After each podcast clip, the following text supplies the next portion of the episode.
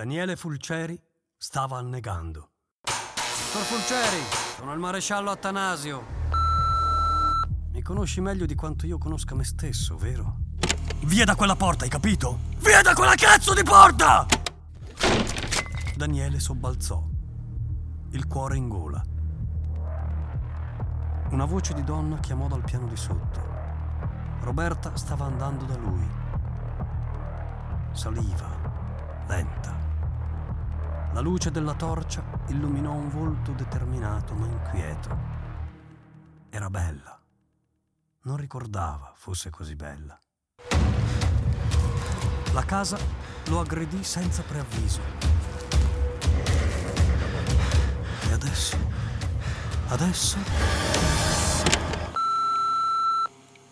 Dottor Fulceri, il veleno è negli occhi.